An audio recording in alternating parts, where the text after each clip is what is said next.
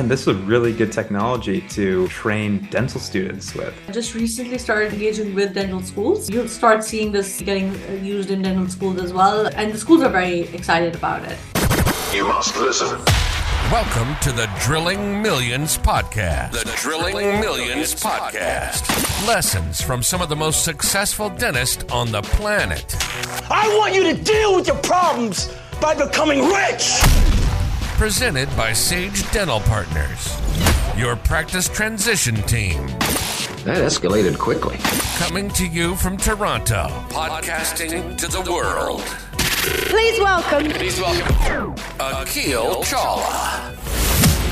Hey, Drilling Million listeners. This week's podcast is with Dr. Wardah Inam. Wardah is the CEO of Overjet. Overjet's an incredible company that's gained recognition from Forbes magazine as one of the top AI companies uh, shaping the future, not just dental companies, but AI companies. We get into what Overjet actually does. Overjet is AI powered tool that helps detect caries, periodontal bone loss, uh, and other pathologies through the radiograph. And we end the conversation by talking about how this is changing the face of dentistry. This tool allows patients to really gain an understanding of what radiographs mean beyond, you know, little white or uh, black dots that that you know may end up costing patients thousands of dollars. So we talk about how this is building trust uh, between not only patients uh, and uh, dentists, but also dentists and the payers, uh, otherwise known as the insurers.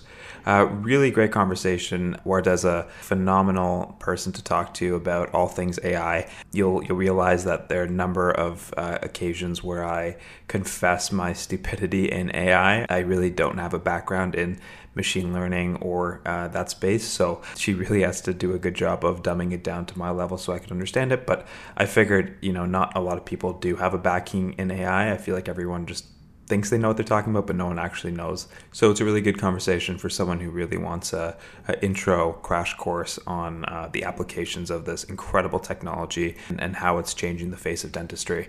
Uh, I hope you enjoy. Why you built a business in dental, some of the challenges with building a business in dental um, that's not direct patient care. And if anything could be learned from Invisalign or any of these other really great technologies, that is that you know sometimes the technology part is the easy part and the hard part's actually getting the dentist to buy in. Um, so, so what's your experience in that?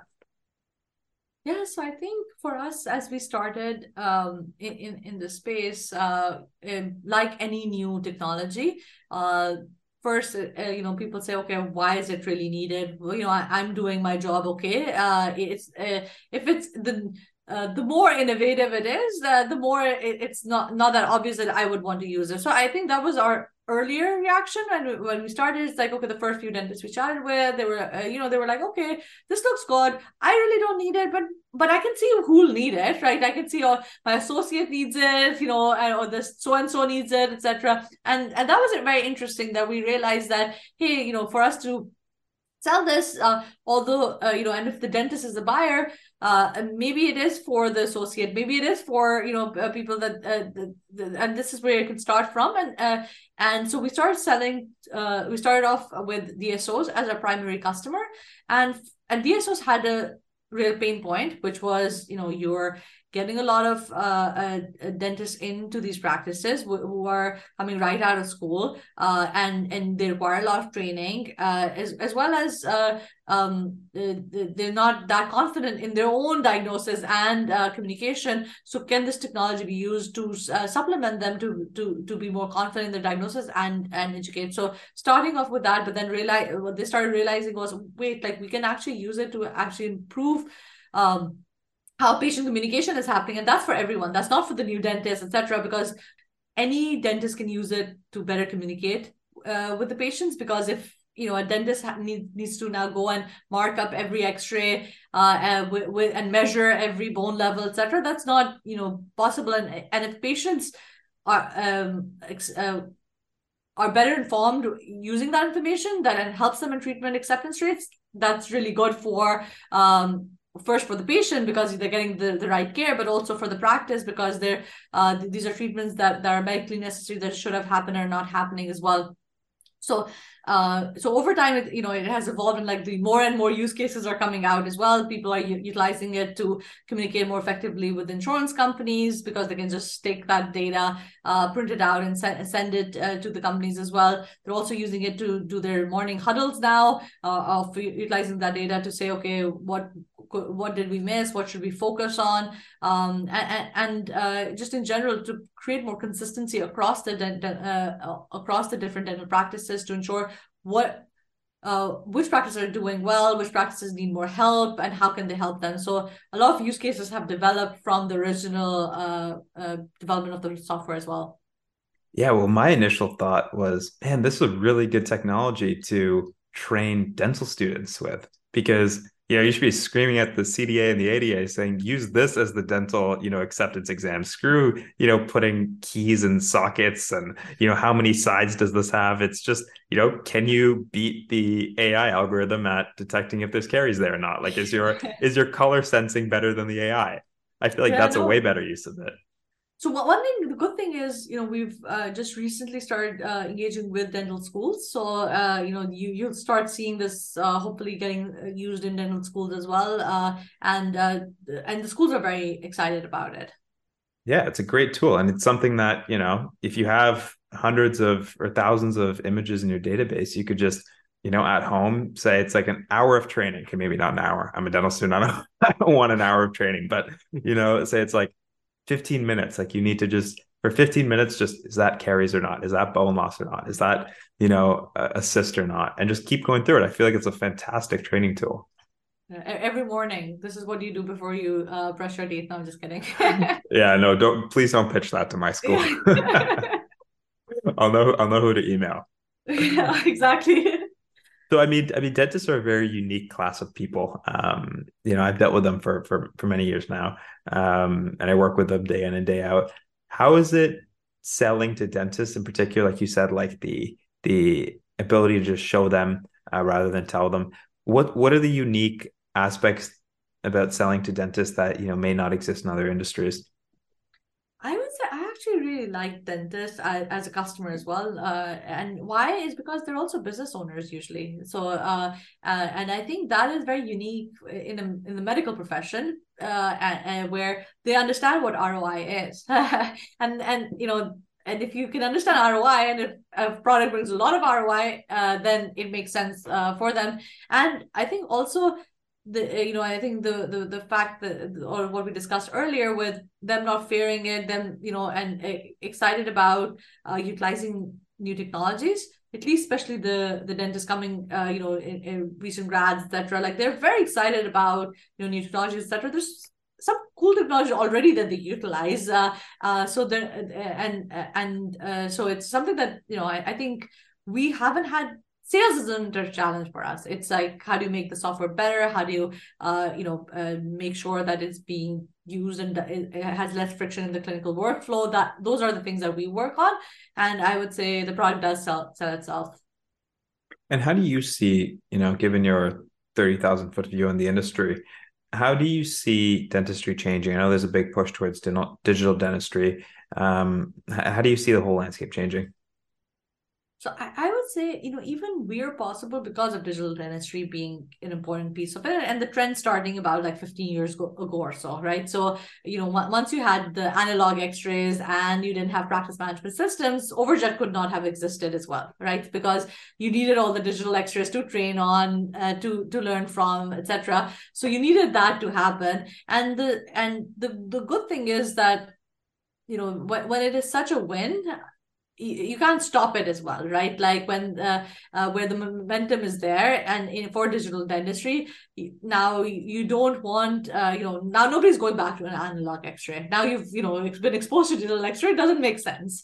The same way as uh, now you you know as as more and more people start using uh, scans or intro intraoral scans you know going back to the uh, the uh, the manual uh, uh, uh way of sc- uh, scanning or not scanning just taking the impressions it, it's pretty cumbersome and uh you know so it'll take some time for the behavior change to happen for these tools to become more integral part of the workflows. But once it happens it really fundamentally changes stuff right? Like especially when you're thinking about these uh, you know, milling a crown in, in or, or, creating crown in your practice, right? The same day dentistry. There's there's some like really exciting stuff uh, uh, that's that's coming, which also or or of course there are people utilizing it as well. But as we look at it, the whole industry, there's there's a lot more that needs to happen there, so that in the end, uh, you know, the patient experience improves and i think just to keep that patient in mind that's why people became dentists. That's why we're in this space. That's why insurance companies exist. That you know that we all like exist to serve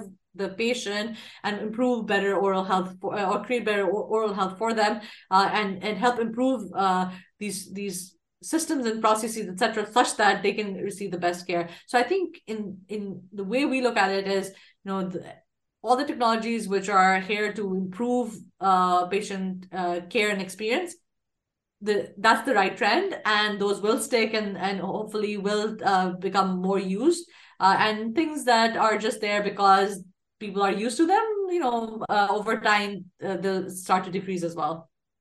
So you mentioned dsos um, dental service organizations or corporate dentistry. Um, what sort of work are you guys doing with them? Because right now uh, it, it's fairly mature in, in, in, the us but you know it's just starting to get big in canada. Um, so so explain to me how how overjet works with the dsos yeah so uh, in, in canada as well you know with your uh, there are some large ones like dental corp and one two three dentists etc like you know if uh, i think at least from what i uh, remember dental market is like one tenth of the US market. So the numbers that you guys are seeing is like, you know, uh, now in double digits, right? Uh, penetration uh, of or percentage penetration for DSO. So th- that is a trend that's uh, that that's also uh, very hard to stop now. And and the and the trend is basically that it makes more sense for consolidation to happen uh, because uh, w- with practices, uh, you know, multiple practices coming together or being put under one managerial organization, what happens is your costs can decrease uh, and your revenue can increase, especially when it comes to insurance companies, etc. So better reimbursements and and decreased costs can allow you to have better margins and and, and that um, you know, uh, in the end, uh, it's something that that's going to increase. There's also uh, dentists who were owning these practices getting older and older. Th- that transition needs to happen as well. So, um, at least in the U.S., uh, I think you know there's like there's no one body giving us the exact number, but you know anybody anywhere from 25 to 30 percent is a number that's being quoted nowadays in the penetration of DSOs uh, uh, as compared to all the practices that exist. So it's something that you know. And, and when I started, it was people said it was like 20 uh, percent or it was like 15 to 20 so i think that there's a lot you know this is growing fast and it's uh, it's something that um it makes a lot of sense and when was that when was that 15 to 20 percent it was around like 2018 yeah yeah they've they've certainly exploded. Um, and at a certain point, it's going to become really hard to outcompete uh, some of the some of the DSOs. But in general, I, I sort of I have, I have, quite a bit of empathy towards them because you know we've had on um, you mentioned one two three. Um, our first episode was actually with the the CEO of one two three. Um, on my old podcast, we had on the the president of Dental Corp. So I've actually spoken to you know a lot of them personally, and and and they do get a bad rap, uh, or they do get a bad rep um, sometimes undeservingly so. Um, but it's it's interesting to sort of see the progression of them and, and kind of um, it, it's interesting to sort of predict where they'll sort of plateau and and, and where that sort of growth will um, you know sort of look like the legal industry where it's kind of like 50-50 where you know there's still a good amount of mom and pop shops but there's a lot of the big corporate lawyers um, but taking it sort of back to the AI model, like I said, AI, me, potato, no knowledge of it. So, how do you train this AI? Is it physically dentists, you know, manually going in and saying, okay, this is caries, this is not caries, or this is bone loss, this is not bone loss? What does that process um, look like on the back end? Um, uh, yeah, but before I, I, get to that, uh, I'll just uh, touch on your uh, comment on DSOs as well. I, I think at least the way I look at it is, you know, you had uh, these managerial organizations start started, and they started taking more, uh, or more, uh, they started growing, and you didn't really have tools to understand how are my practices doing clinically. You had financial tools so you could always look at quickbooks and look at you know the financials and say okay is my production low? What's happening in my collections? What's happening in my costs? But you didn't have actually any uh, tool to figure out like how's my clinical performance doing are the practices doing well or not uh, is there over treatment is there under treatment um, and the only way to do it was through chart audits so, and chart audits are not scalable at all. So if you look at, you know, a practice and you say, okay, you know, what is feasible to do? You hire a dentist to look at some charts of, you know, you can't look at every chart. Uh, and usually DSOs would have something like, okay, we'll look at 10 charts of every dentist every month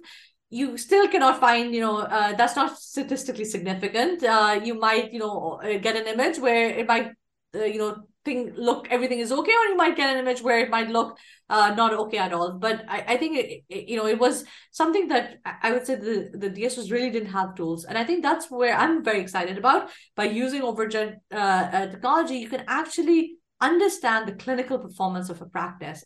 And you can if you can understand the clinical performance now as the owner of that dso you can actually make sure that you're doing the right thing. Uh, and uh, you know because it's very hard to manage. If you're talking about hundreds of practices and making sure that every practice is doing the right thing and even if one practice screws up it like looks bad on you that that's hard to do. But if you have the right tools so that you can actually have more standardization across the practices you're making sure that the right cl- clinical care is, is, happening you can actually uh, it, you know it's better for the patient better for the practice and better for the dso as well so I, am actually excited in terms of like where we are in, uh, and enabling even if this you know this this is a, a, a trend that that's going on we do it in a way that's best for the patient too. Uh, now to your second question of like uh, how do you um, how do you train these um, AI models? The way it is is exactly what you're explaining uh there, there are a few ways of doing it right? Like and you have to choose yourself. So there there's supervised learning and there's unsupervised learning. And there's uh, you know or you can have the middle of it like semi supervised but un you know uh, supervised learning would be what what you mentioned where you literally have uh say in this case an x-ray and you basically ask a dentist to say what do you see in that x-ray? So say if you wanted to teach the uh, model what to like what what what what teeth are or what tooth numbers are you would ask them to mark up every tooth and label it as you know okay, this is tooth number two this is tooth number four or or, uh, or you know whatever uh, uh, uh, you know scheme you want to mark that uh, in.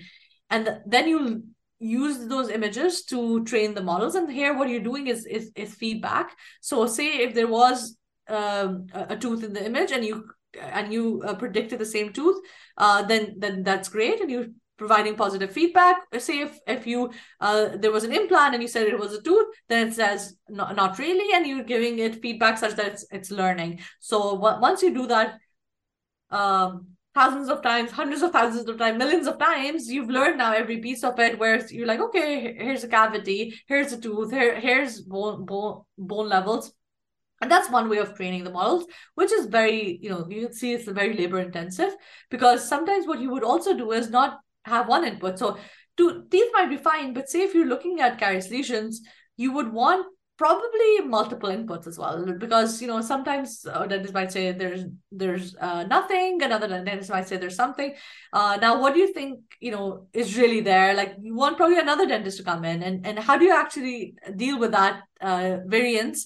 And those are techniques on how do you deal with that but you can actually learn from multiple dentists for on the same image as well. Uh, so so the model gets better over time. Uh, and and that's you know but then there are techniques of how do you you know say if you've learned it on uh, um, you know some images or say you've learned uh, uh, what uh, uh, you know uh, for, like primary teeth look like you can take those images and use like transfer learning something like that where you don't have to train every other model but you can use the basics of that to train another uh, um, you know condition which it hasn't seen. So like say if you've done all bite wings and you wanted to do pas there's a lot of things that you can learn from the bite wing and apply it to the pa as well. But of course for pas you'll probably want to put some more information there. So there's some interesting st- stuff you can do there. But also there's like other ways of like uh, really like learning from um uh, you know uh, by uh, uh, from the practice management system itself and other things too Like what you heard? Don't forget to subscribe to our podcast wherever you listen and follow Drilling Millions on Instagram, TikTok, and YouTube for exclusive clips.